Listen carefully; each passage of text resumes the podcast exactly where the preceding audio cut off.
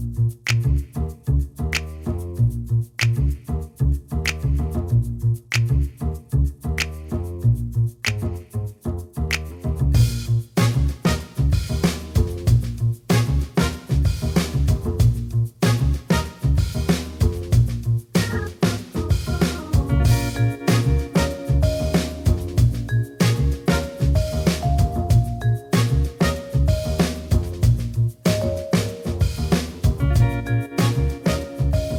Welcome. Welcome back to Unfiltered with Bob Z. And today we have a, a very special guest.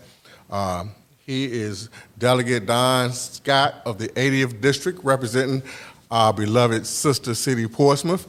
And so um, he's here, and we're going to have a uh, what I always promise is an unfiltered conversation. So we, we try to give it to you that way, and we, you know, the show is called Unfiltered.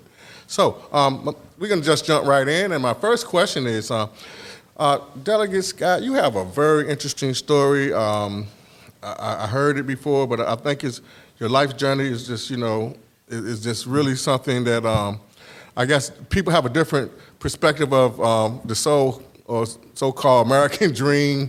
But you know, I just think that we have dreams in general, and you know, and, and, and that we want to aspire to, and things, heights that we want to reach to. So, I'm, I'm not going to tell it, but how has your life's journey influenced you as a delegate? Um, thank you for having me. First of all, this is uh, great to be here. Uh, I'm gonna try to stay unfiltered. Some of my story need to be filtered though. Uh. But uh, but uh, but I'm uh, you know one of the one of the things that I've learned in my journey in life is uh-huh. um, you need people. Right. You need people to have your back. That's why you and I get along so well. Indeed. Because Indeed. you know we know how to support one another and we know how to check each other. Right. Uh, and you always need people like that on your team. Uh, my life's journey is a little different. I'm originally from uh, Houston, Third Ward. Uh, grew up single mom, six kids.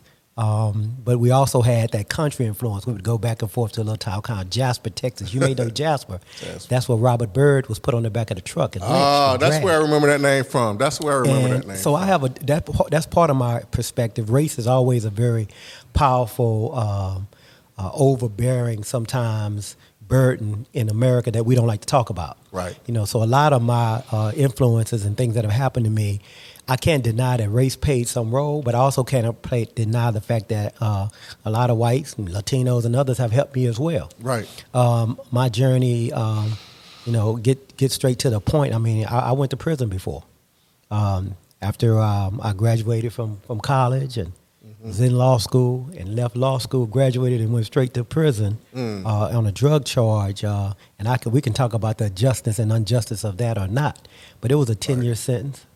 Uh, I did seven years and some change in federal prison, and uh, got lucky enough to come out and, and meet a great woman, have good family support, and uh, you know the society tries to tell people that you're done.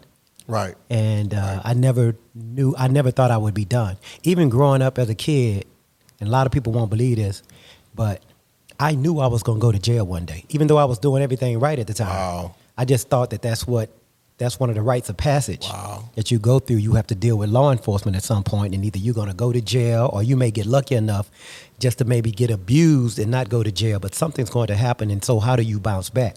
So I'd always been prepared to do that. Uh, got out of uh, there and uh, worked at a corporation for a long for, for several years, maybe uh, like uh, from 02 to 15. Decided to take the Virginia bar. Uh, I graduated from law school in '94. Never practiced I passed the Texas bar and went to jail. so I never got wow. to practice. I got sworn in. Uh, I've only taken two bar exams in my life. I took one in 94 and one in 2014, 20 wow. years apart, and passed them both the first time. That's, that's, so that's I'm, I'm proud of that, but I'm also know that it takes work and discipline. It's not so much intelligence. And a lot of times we tell our people that you have to be smart. And what I tell people is that you have to be committed commitment beats brains. There's a lot of smart people out here, but they weren't committed to it, so they don't get it done. So one of the things that uh, that I think you have to do is do that. And then you got to get good people on your team.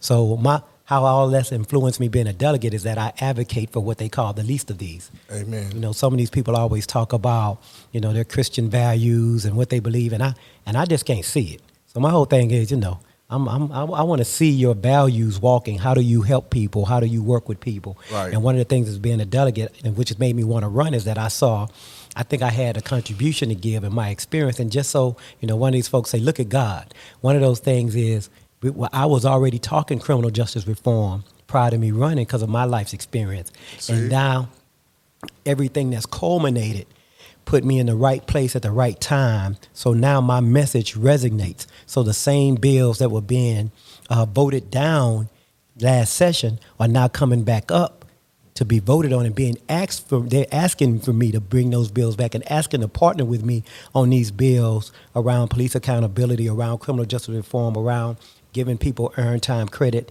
if they earn it while they're there to do either we believe in rehabilitation or Or we, we don't. don't, right. You can't have it both ways. So uh, now I have people who want to work with me on those things, and that's informed my my life's experience as a fun. And I'm an attorney, so obviously Right, I get that get blessing, and I get to see that, and I see it from a different perspective. I see all aspects of the criminal justice system and the civil justice system. So And so that's That's that's, coming up next week, or when it, we go back in the special special session, August 18th. August 18th. Okay, And all right. we have some limited bills. We're dealing with the COVID 19 issues around Mm-hmm. budget, and we'll also be dealing with criminal justice reform, police accountability. Right. Oh, Uh, my You know, I was already into that stuff before it became sexy.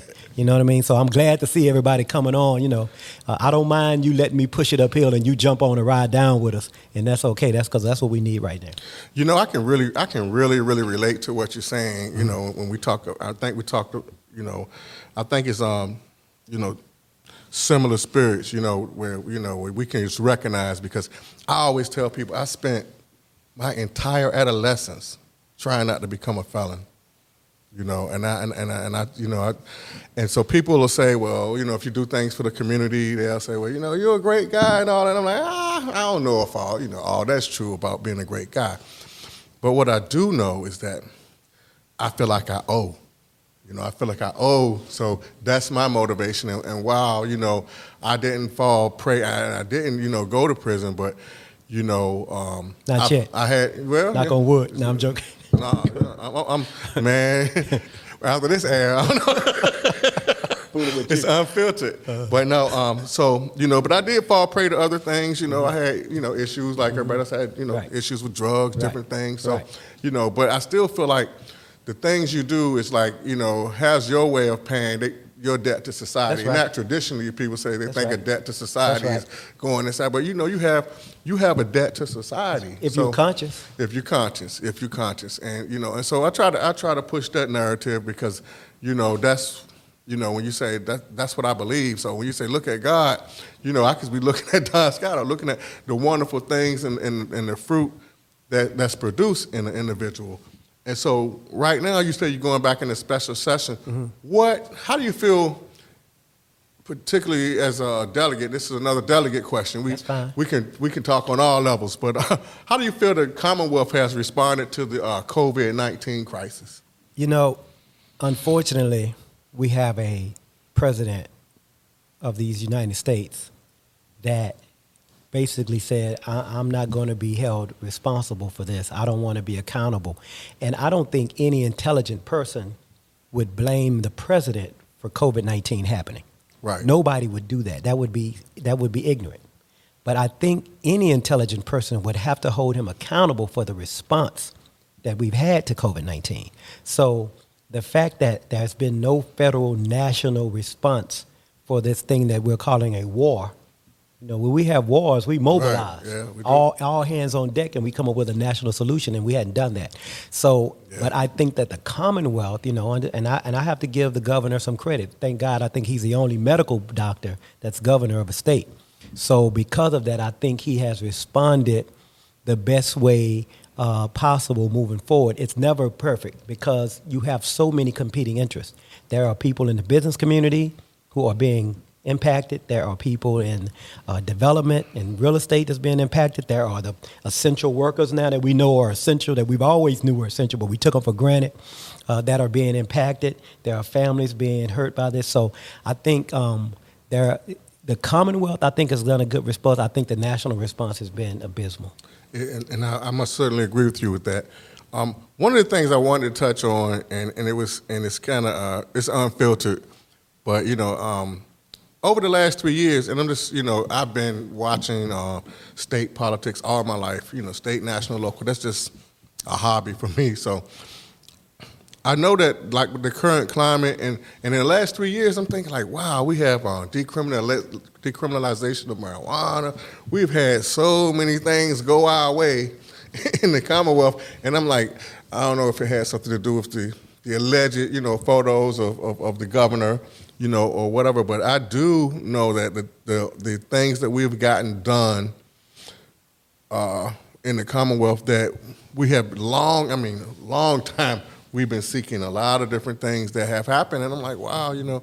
And so my question is, um, how do you you view? Um, I guess the, just given the, the history of the, this is the bedrock of the Confederacy. This was the bedrock. So yeah. inequality. How do you how do you feel like we're addressing the inequality issue? I, I, think we still have a long ways to go. I mean, it, it, the fact that you would believe that we've done so much, which we have, that just tells you how bad it was. How far back we so, were. Yeah. and we still have a long ways to go. You know, uh, Virginia, 1619. You know, they put this, they invented this thing, and so yeah. you know, uh, and Virginia, Richmond was the, the cradle of the Confederacy, the capital of the Confederacy. Capital, yeah. Um, we number Virginia one. has a, a unique history in the racial story of America. Mm-hmm. And so it should be Virginia that leads us out of that past. Virginia should be setting the standard and example of what uh, true equality looks for and looks like. So I think we have an opportunity. Matter of fact, I think we have a responsibility to lead the nation the same way they led us into this mess. They should be leading us out of this mess. And that's what the way I look at Virginia as an opportunity. That's a that's I never thought of it that way. I you know that's that's very very sensible. That if you were the if you know if you were the first to do this, and you should be the first first in first out. You broke it, you fix it. yes, that's right. Um, well, since we I think we touched on uh, you know some issues with incarceration, and um, I just want to know what you think about is the um, is there a direct correlation? With systematic racism, and, and, we know it is, but I want you kind of to expound on it with the uh, increases well, uh, size well, of the prison population. Well, I think you either have to. There are two notions in mind. Either you have to buy into that uh, all black people are criminal, mm. and therefore we are we should be incarcerated higher level because we're more likely to be criminals, which is why we're 19% of Virginia's population. Mm but we're 55% of Virginia's Department of Corrections population. Wow. So you have to ask yourself either are we really a people that are made up, born day one to be criminals, or are we products of this environment and are we over policed and is the system rigged against us from day one? So by the time we get in the game, it's already rigged. So you either have to buy into the notion of white supremacy, which would justify 19% of the population making up 55% of the Department of Corrections, or you have to accept the notion. I, I would suggest you have to su- accept the notion that this is a systemic racist system from cradle to death wow. that gets us in this system more often than not. Now, why would I say this?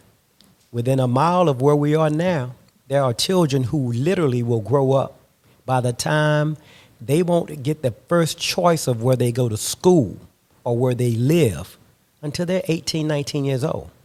Everything that they do right now is dictated by their zip code, where they were born, what education they will get, what teachers they will get, whether the students they will sit next to. All of that is dictated by the nature of the color of their skin and the condition of their birth socioeconomic status. So you have to ask yourself, how did we get here?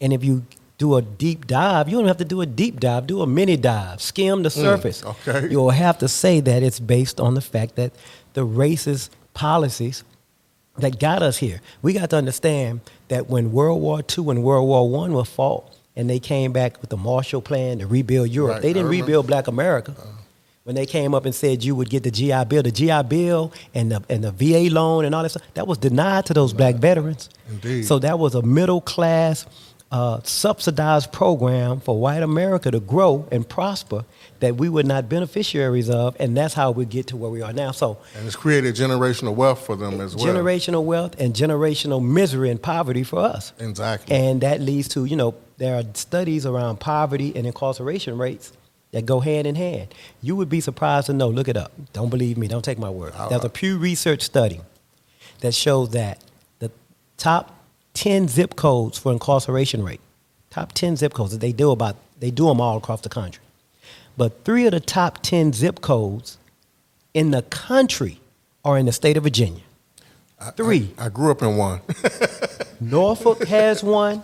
Two, three, Port- five, oh, Portsmouth. Portsmouth's number two or three. Is it? Portsmouth has two three seven zero one, which is number one or two in the country. Look, Portsmouth, Virginia. Right, For right. zip codes by incarceration rate. Right. Norfolk is in the top ten, and Richmond has a zip code in the top ten. Right. And Virginia probably in the top thirty has about six or seven.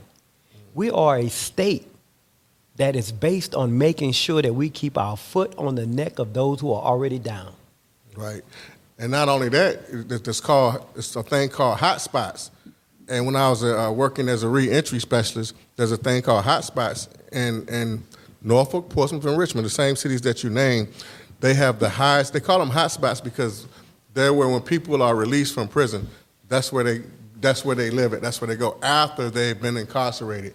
And you know, it's one right on the corner, right, right, right, right back here. It's one right on the corner, and and of course Portsmouth and Richmond. So, you know, and and and it's it's just incredible. Um, but but recently, I noticed that several, uh, like 11 Commonwealth attorneys, you know, uh, banded together and formed an organization. And you know, I, I look, I said, wow, you know, this is this is different. And so they founded an organization that was, um, I, I think, was put together to ensure due process and, you know, to um, I, I think they call it the. I'm not sure the name. I think they call themselves pres, pres, Progressive Commonwealth Attorneys Progressive, Organization, yeah. something like that.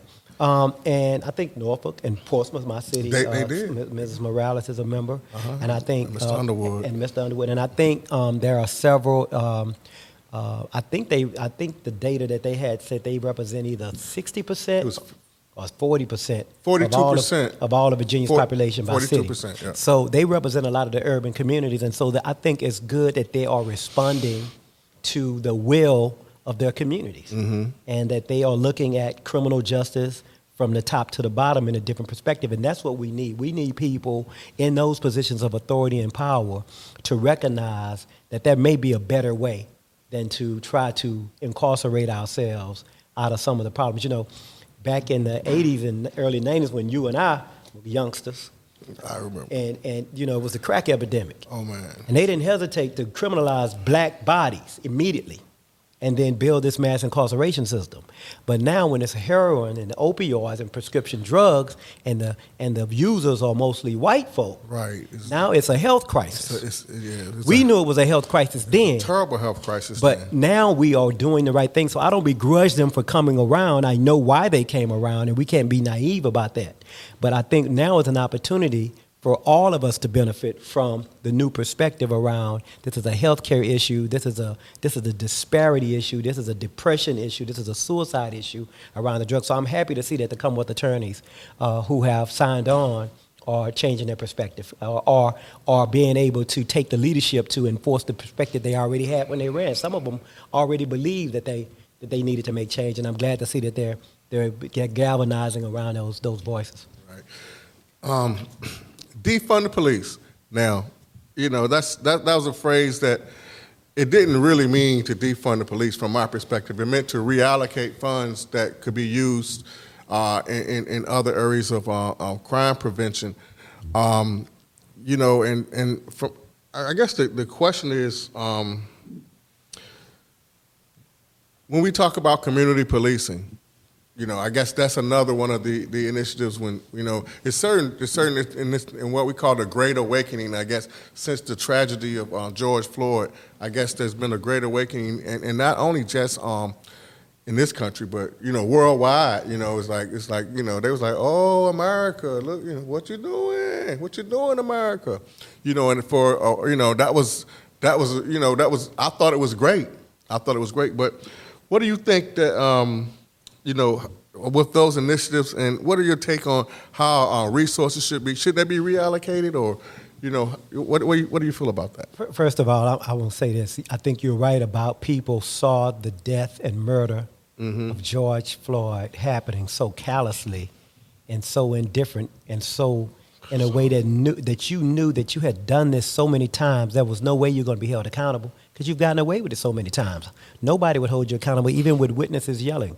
So um, I think the rest of the world responded and saw that and resonated, not just talking about, oh, America, look at you. They were sending a message to their own leaders, where they are, those who are being dis- uh, devalued and marginalized. Say we, we, we can identify with this type of thing with those in power who don't acknowledge our humanity. Right. And that's what that was about. But uh, defund the police is a phrase that I don't use.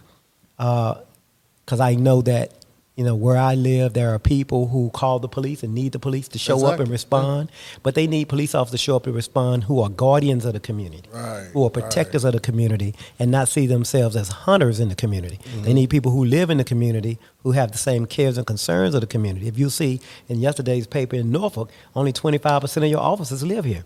In my city, in Portsmouth, the chief of police doesn't even live in the city. Uh, only a small percentage How of the citizens. That possible? Don't get me started. the, and and and uh, many of the uh, police officers there don't live, let alone Virginia. Some, most of them they don't live in, in, they don't even live in Virginia. They live in some of them. A lot of them live in North Carolina. So we have a, a, a disconnect between the people that are supposed to be serving the, the, you know protect and serve, right, or serve and protect the way I like to say it, uh, or and those who who live in those communities. So if you don't know and you're not going to the grocery store and you're not going to church and you're not going to places with these folks, how do you know them? Only time you see them is when you're responding to something and not, not on their worst day if it's a crime or some tragedy. Right. So you get to start judging all of the citizenry with the same thing because you know even the best trained person, if you see the same thing all the time, you're going to start detaching, you're emotionally detaching and dehumanizing the people you have to deal with every day. So I, I mean, I think we need to do more around getting a diverse force uh, and doing some things. And one of the things I wanted to talk about as we move forward in the legislature is, is barrier barriers. You know, brothers were young, had a misdemeanor or something else. Right, time has right. passed, they, and he knows still, the community and working in the community. Why can't he be a, a law enforcement person? Right, exactly. We need to we need to look at some of this stuff because some of these people I see doing law enforcement, they should never have gotten a badge. They don't have the disposition. They don't have the temperament. They don't have the love for people to be a police officer. It shouldn't be one.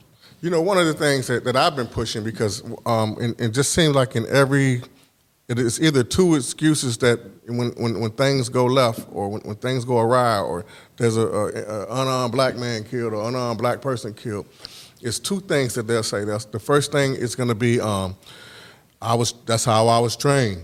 You know, then the, the second thing was I, I was in fear for my life. You know, those are always the two excuses that are used. And so what I like to see is, and, and then it's, it's always that, that they're not minorities on the police force. And so what I like to see is let's, they're trained wrong, if you ask me. And I, and I, and I tell them, I say, you, you, if you're being trained by the same person who did the same thing 20 years before you, that had the same practices, and now he's training you, you're trained wrong. And if you're looking at for minorities, you have um, four HBCUs around here that graduate every May and every December, bachelor's degree students in criminal justice. You know, every six months is a, is a graduating class. If you're looking for people who are, you know, they, they know the Constitution, they, you know, things that you are taught. I teach criminal justice, so I, I know that there are things that on the undergraduate level. So I think if they had a better educated force, if they really wanted to, to get minority candidates, you know, that would be, you know, a, a, a proven ground. So, um, you know, I'm, I'm looking at that, but you know, with their training, I just feel like they should they should do a better job of training and and, and so what, what, do you think that? I, I think the training the training is good. They probably need more de-escalation. They do a lot, but I believe in crisis, what's in you will come out. Oh, okay. I don't care how much training you've had. True that. If you're if you're predisposed to, to and biased against black folk and you get the opportunity, are you afraid of black people? Right. And you get the opportunity, or you dare somebody black challenge you, and he's running away with a taser that he took from you, and you shoot him in the back as a young man was in Georgia. That was good. I mean, that is part of the mindset, and no amount of training is going to prevent that that is within you from coming out in crisis. And so I think that's an excuse. Uh, and I think we need to do a better job of, of, of recruiting officers. I mean, I don't know anybody, and I guarantee you, most boys, maybe a lot of girls, but most boys, when they see the police growing up when they was kids, they wanted to be a police officer. Oh, no, not us. We ran. When you, I mean, no, when you were a little kid. I mean, oh, okay. when you were a very With little kid, and, and you saw the fire truck yeah. and the police car, yeah, you yeah. you saw the sirens, and you wanted that thing. You say, "I'm gonna be that. I want to be a police officer. I want to be a firefighter. That looks fun." But as you get older and you see the the misuse and the abuse of power, you're like, "No way." You know, I mm. tell people all the time, some of my colleagues who didn't come from my communities and don't understand, I say, y'all grew up when something went wrong, y'all would say, oh, thank God somebody called the police. In my community, it would be, oh, hell, who called the police? It's like no matter how bad it was, you didn't call the police. And so I think, you know, that we need to rekindle and get get a love for community and police officers back in our community because but that love has to be reciprocal. You know what I mean? If, if we can do that, we can build a better community uh, and have more cooperation in our communities when crimes do occur and when we need help and more intervention ahead of time. But as long as we have p- police right now, to me, because they're being criticized, they don't get criti- criticized well. They don't take criticism. Mm-hmm. they well. don't, uh. so the first thing they do is they have a siege mentality. It's us, us against them. So now we start having these blue lives matter and all this kind of stuff because we said we were hurt. Now you got to act like you the victim. We're not gonna You know answer the call. And so, are we gonna take strikes? Or we taking out like they did in Blue Atlanta? flu. Yeah, they got the blue flu and all that. So at the end of the day, they we got to get out of that grievance. You don't see anybody walking around when a doctor gets sued. You don't see nothing like doctors' lives matter. When a doctor gets sued, when a lawyer gets sued, Right, you don't have right, lawyer, right, right. lawyers' lives matter. They don't lose. We they're the only profession that when something happens, we started this new movement. I mean, I bet you. I mean, you look at some data. I think more taxi cab drivers get killed per year. Uber drivers. You know what I mean? I should drive so, Uber. So there you go. Wow. So you know that they get hurt and assaulted, and, and you know that. And, I mean, that's a dangerous job, but this is the job they signed up for. So you know there are guys right now standing watching the military somewhere in a foreign land, and they're not whining. So, so do your job. Everybody do your job, but don't do the job. You know, um, one of the things that, that I thought about, and, and I, I want to get your take on this, is, is, is workforce housing. And I know that's probably on the city level, and you know you're on the state level, but it's, you know, you're you're a wise man. So, um, well, I think so. So, workforce housing would include, you know, when when they're talking redevelopment. Let's just talk about in Norfolk. Let's say um, Place Huntersville. They have uh, 400 vacant lots. And so my concept was that you know why not have teachers, uh, firefighters, um, police, so uh, you know uh, people that teach at Norfolk State, people that teach at ODU. You know, where, where if you're trying to really change a neighborhood, if you're really trying to redevelop a neighborhood, what we're missing is middle class. I think. I think. Particularly in this area, you have like um, working class and, and more underserved communities, and then you have more affluent but it's not a real strong middle class. But the concept is that if teachers lived in the communities, because none of you know, it's a great disparity of teachers that teach in Norfolk and Portsmouth that actually live in the city, and like you were just saying, the police officers as well. If you lived in Norfolk, then you would be patrolling your streets, or if you lived in Portsmouth, you would be patrolling. They would be your streets, and not just in theory. So, what is what's your concept? On I mean, I, I agree. I think we need to create some tax incentives for teachers and other uh, and, and law enforcement and first responders to have some some reasons to entice them, incentivize them coming in those communities. And I think there's some ways we can do that. So we really need to be creative about that. And the same thing with, with you know, if I see, you know, teachers and police to me have a lot in common. And there's a mm-hmm. lot of demographics in common. They all work for government, but they got these special unions and they get special services. No offense to any teachers. I love teachers. But they got the same racial demographics. We become more diverse. 80% of the teachers in America are white. I did not know that. And so, yeah, and so you we start seeing Wow. why the mess who's teaching these people that grow up to feel like they can put their knee on somebody's neck? Wow. Where are the values coming from in the classroom that values everybody? How's that being affirmed? And because we don't, we have a problem with teachers. We th- that's that's so that we have a problem there. We have a problem with connecting with parents. So if you take a look at who, I mean, that's why I talk about systemic structural racism. Right. And it, and people become so immune to it. You don't even you didn't even know that number about teachers. I had no That- idea. That's who's teaching our children every day. And so you wonder why your child might have a self esteem problem. It's because that teacher might only be calling on them when they don't know the answer. You know what I mean? So there are things you can do to destroy someone's self esteem and promote someone else's to a child that they don't even realize you're doing. By the time you they get through, they never know that that teacher messed them up long back. So we need more diversity in classrooms. We need curriculum to be looked at. We got to stop teaching that you know that, that Robert E. Lee was a hero and was Right, fighting for his right, yeah. country and was only went to serve his state. That is their version of history. Right.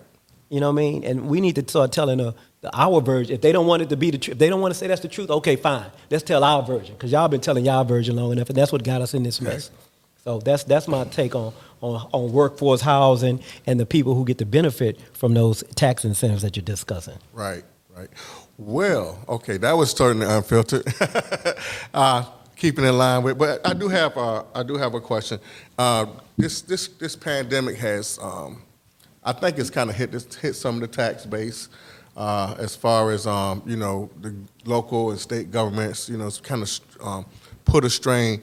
So my next question is that um, the legalization of marijuana. Do uh, you know? You, do you feel like that that's going to come up soon, and would that help ease the pain of some of this uh, that was been caused by a pandemic uh, in relationship to as, as far as the coffers of the uh, state budget, or will that even play a factor, or is it just a social issue? I, I think I think all of that is a, a great question. I am definitely for the decriminalization, which we did last time. I, think we have some more work to do because at, at one point there was a um, an argument. I'll say a debate happening whether we should go full legalization mm-hmm. back last time, last session, Right. or go decriminalization. Mm-hmm. I was on the decriminalization side, and the mm-hmm. reason I'm on the decriminalization side is I don't want to go full legalization until there's an apparatus in place whereby the people who've been punished traditionally Right, right, can now participate in this stuff being legal and make some money. right. So if I was selling it illegally and I'm good at selling it, now you're gonna let me out, but you're oh. gonna say that if I have a felony, I can't, Oh. Can't sell, sell it. it, Well, my felony is for possession with intent to distribute marijuana. I'm Right. good at that. So Right. now you're gonna tell me that the skill set that I have, I can't do it because I got this because I sold it illegally. Yeah, who you gonna Now- ask? So, so why not let me sell it legally now? You know what I'm saying? Right, I get That's it. like telling the it. bar owner during prohibition that now liquor's legal, but you can't, can't sell, sell the, the right. bootleg you've been selling. So at the end of the day, I think you know that's why I was against it because we need to have an apparatus in place. Okay, that makes so sense. we have equity. And I, I'm like, look, if ain't no black people gonna get rich when marijuana becomes legal, I'm Right. against legalizing. I'm just telling y'all that right now. Well, that that so makes sense. I'd Uh, keep it decriminalized, but I don't want to have our uh, money, our community, be again be the first consumers. Right, right. You know what I mean? We need to participate in production, growth, production, marketing, The whole distribution, the whole nine. And when we put that in place, I'm all for legalization. Well, you've heard it right here, unfiltered with Bob Z and Delegate Don Scott of the 80th District in Portsmouth. Thank you very much, and we'll talk to you later.